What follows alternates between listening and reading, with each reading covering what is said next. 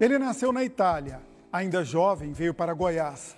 Ao longo da vida, soube conciliar a vocação religiosa com o dom artístico. É o criador de alguns dos afrescos mais tradicionais de Goiânia. Para a crítica, é um dos introdutores da arte moderna no centro-oeste brasileiro. O personagem desta edição do TBC Memória é Frei Nazareno Confalone. E para falar sobre a vida e obra de Confalone, convidamos o biógrafo dele, o gestor cultural, escritor e documentarista PX da Silveira. Ele que é autor do livro Conhecer Confalone.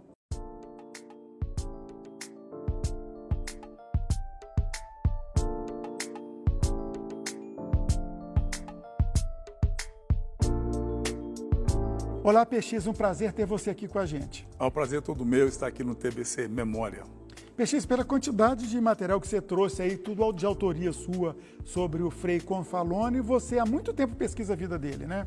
Sim, desde a década de 1980 eu tenho pesquisado a, a vida e a obra de Frei Confalone. Tudo começou é, com uma, uma, pequena exposição que eu fiz na, na galeria, eu tinha a Multiarte Galeria, e dentro da programação daquele ano, eu fui fazer uma exposição do Confalone, que tinha, eu sabia, né, que tinha sido um, um pintor muito importante aqui na, na, formação, inclusive de outras gerações, né?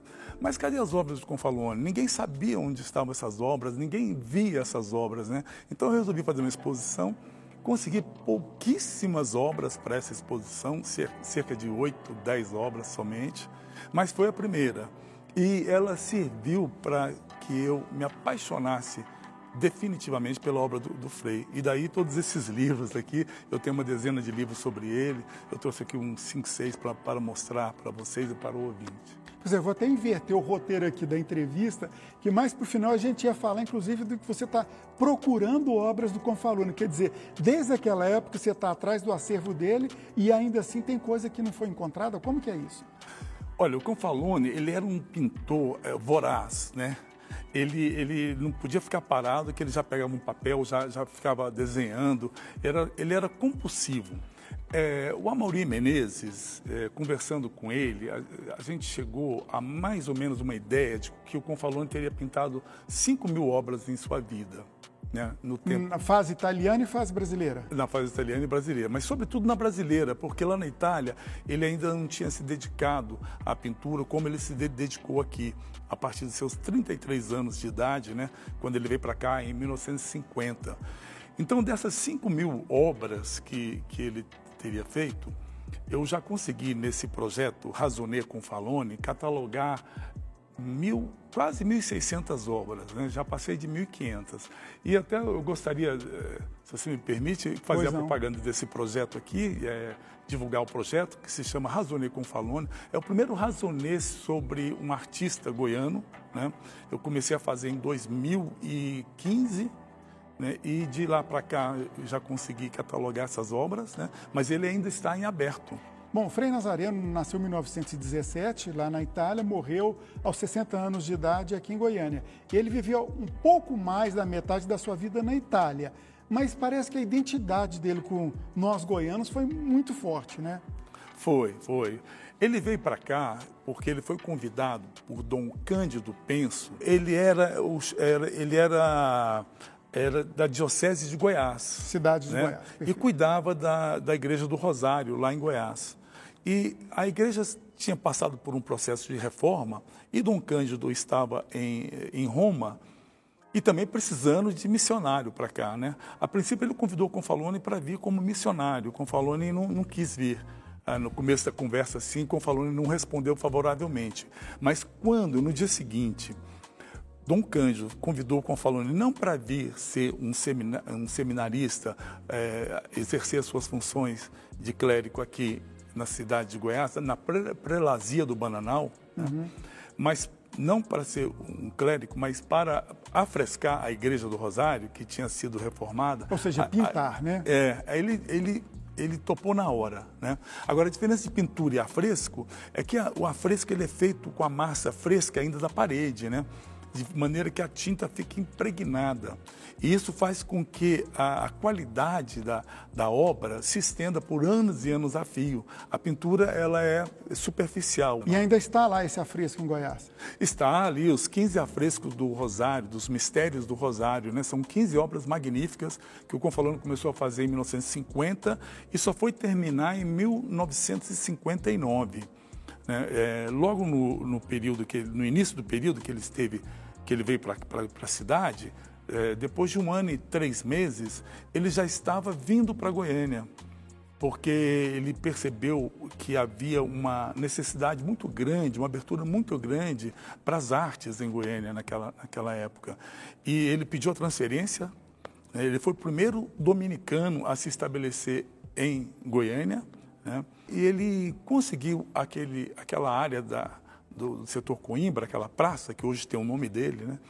conseguiu aquela praça, é, conseguiu construir lá a igreja São Judas Tadeu, que ele projetou e acompanhou todo, a, toda a construção. Então, quer dizer, como falou, era, era uma pessoa muito dinâmica, muito produtiva, né? E tudo isso sem deixar de pintar e, e sem deixar de cuidar das suas ovelhinhas, né? Tá, falamos da igreja do setor Coimbra. Agora, da estação ferroviária, antiga estação ferroviária, inclusive foi recuperado recentemente. Fala um pouco desse outro afresco de Confalone. Na estação ferroviária, nós temos lá dois afrescos, um frente ao outro, na, na parte alta do saguão de, de entrada, né? São, de um lado, os bandeirantes modernos, de outro lado, do outro lado os bandeirantes antigos. Né? Ele fez uma contraposição é, da, da, da, população indígena e dos bandeirantes que vieram para cá com uma projeção futura que ele eh, a gente vê assim uns trens que aparece, parece mais uns bólidos assim atravessando o ar, é né? uma coisa bem modernista. Uhum, exatamente. E são duas obras em afresco, medem nove de largura por três de altura e que Confalone fez com toda a liberdade, não é um tema sacro, né? É, é, é, interessante notar isso, porque, porque, até então ele se dedicava a pinturas sacras, né? Nossa Senhora, as representações da Via Sacra, é, cenas religiosas, né? Ali não, ele já faz um, uma pintura profana, digamos assim. E o painel que está lá na antiga sede da CELG, setor oeste, na Avenida Anhanguera, parece que está sendo, inclusive, degradado. Como é que está a preservação disso? Olha, é, é, uma pena, é uma coisa muito triste o que aconteceu com esse painel. Né? Esse painel até, até 2019 ele poderia ser, ele podia ser visitado ali na sede da, da então Secretaria de Estado da, da Educação. Foi CELG depois Educação, é isso, né? Sim, é, foi CELG, o prédio foi vendido e depois a, a educação, a educação alugou e se alojou lá, né? Ele sempre foi muito bem protegido, mas de uma hora para outra o prédio foi abandonado porque a Secretaria de Estado saiu de lá e não entregou as chaves oficialmente para os proprietários que não quiseram receber as chaves por motivos contratuais. Né? E então o painel ficou ao Deus dará, literalmente ao Deus dará. E ah, uma coisa abandonada, né, logo percebida, e, e eles entraram, e, e, o resultado é que o painel está irremediavelmente é, vandalizado. Eu tem já... salvação? Tem como Sem recuperar? salvação. Eu trouxe, eu trouxe um técnico lá de Belo Horizonte, o Wagner Luz, para poder é, observar e fazer um estudo. E ele ficou aqui em Goiânia três dias estudando o painel e chegou à conclusão de que ele não tem salvação é, do ponto de vista técnico, né? É, o que a gente, a gente não deixa de ser otimista, né? A gente está, inclusive, propondo que, que esse painel seja, seja embalado nas atuais condições em que ele está, seja retirado de lá. Retirar a parede mesmo. Retirar a parede, fazer uma embalagem, estabilizar quimicamente eh, os agentes uhum. que o compõem, né? faz uma embalagem e faz uma, uma, uma, uma espera criacionista né? É, para ver se daqui a, a algum tempo possa existir uma tecnologia que consiga separar as tintas que, que no painel estão totalmente é, é, agregadas ali, sabe? De, de, maneira que se você for mexer, é, você solta a pintura e, e isso causa um dano irremediável. Sempre se poderá reconstituir o painel, reconstruí-lo, mas não é a mesma coisa, né? É, nós falamos dos afrescos, rapidamente da parte religiosa dele. Agora, ele gostava muito de pintar retratos também, né? Sim, mas o Confalone ele pintava retrato, gostava de pintar retrato, mas só que ele não que ele não agradava, ele não fazia pintura para agradar. Né? Geralmente as pessoas até reagiam mal ao, ao retrato porque não se identificava ele provocava. com, com ele na, é, naquele momento. Ele provocava. Ele, ele, ele geralmente ele via qualidades na pessoa que ela mesma não estava vendo ainda. Então e, e isso refletia na fisionomia né ele colocava então alguns detalhes que a pessoa ficava assim meio ressabiada e pensativa e não, e não se apaixonava ali por, por aquela imagem de, dela, né? Mas que depois, com o passar do tempo, é que via como o Confalone conseguiu antever, né? como o Confalone conseguiu é, é, representar visualmente o que a pessoa agora sente, agora se vê. Sabe? E o Confalone modernista, como é que foi isso, ele trazer a vanguarda da arte para Goiás? Olha, isso foi muito importante porque o, o Confalone foi para nós um marco zero. Né? Antes dele, é, Goiás tinha aquela arte é, ali que, pela história, você via, por exemplo, os, os paisagistas, né? os desenhistas, com aqueles temas bucólicos e tal. Confalone chegou com uma imagem, com a, com a, com a informação da, da arte moderna, que eles tinham, ele tinha estudado na Academia de Firenze, né? ele estava ali em pleno efervescer da, da, da, da arte moderna no mundo, né? e ele trouxe com ele essa bagagem. Então, o fato do Confalone ter chegado em 1950 adiantou o relógio da, da, da nossa, ah, da nossa evolução cultural nas artes, sabe?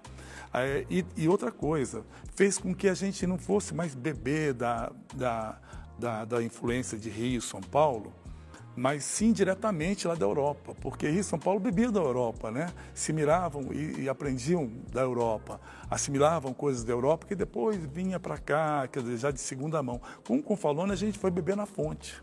Interessante. Uma coisa curiosa da vida de Frei Nazareno Confalone, que nem todo mundo tem conhecimento disso, mas diz que ele era atleticano roxo, fanático, né? Torcia para o Atlético. O que, que você já pesquisou sobre isso? Verdade, verdade. Com Falone, ela apaixonado pelo Atlético, até o ponto de até não poder ver alguns jogos que ele ficava, o coração dele não aguentava, ele tinha que sair.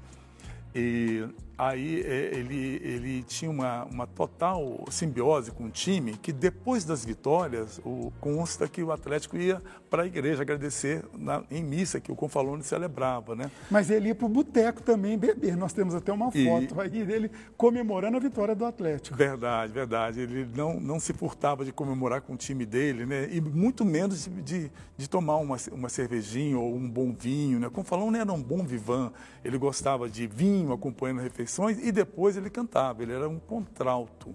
Olha que interessante. Ele, ele tinha uma voz assim que, que encantava as pessoas, sabe? Sempre. Peixes, para encerrar, já que nós estamos nessa conversa meio profana, meio sacra de Confalone, uma última pergunta. Você acha que ele era mais religioso ou mais artista? Olha, é, a, a, pergunta é, é, muito boa, né? E, e, a gente não, eu não consigo respondê-la. Apenas eu vou te falar o seguinte: é, o Confalone ele seguiu a via pulcritudinis. É, Repete aí, soletra. A via pulcritudinis, que é aquela via em que você chega a Deus através da beleza. Né? Ele, ele, ele, ele caminhou por essa via, a via da pulcritudinis através da beleza, da sedução da beleza, do poder da arte, ele faz a pessoa enxergar a Deus. Né? Então, ele, te respondendo, ele nunca deixou de ser religioso como sendo artista e nunca deixou de ser artista sendo religioso. Está respondido. PX, muito obrigado, foi um prazer ter você aqui com a gente. Obrigado, eu que agradeço a oportunidade de falar de Confalone, é sempre um grande prazer. TBC Memória, ajudando a preservar a história de Goiás.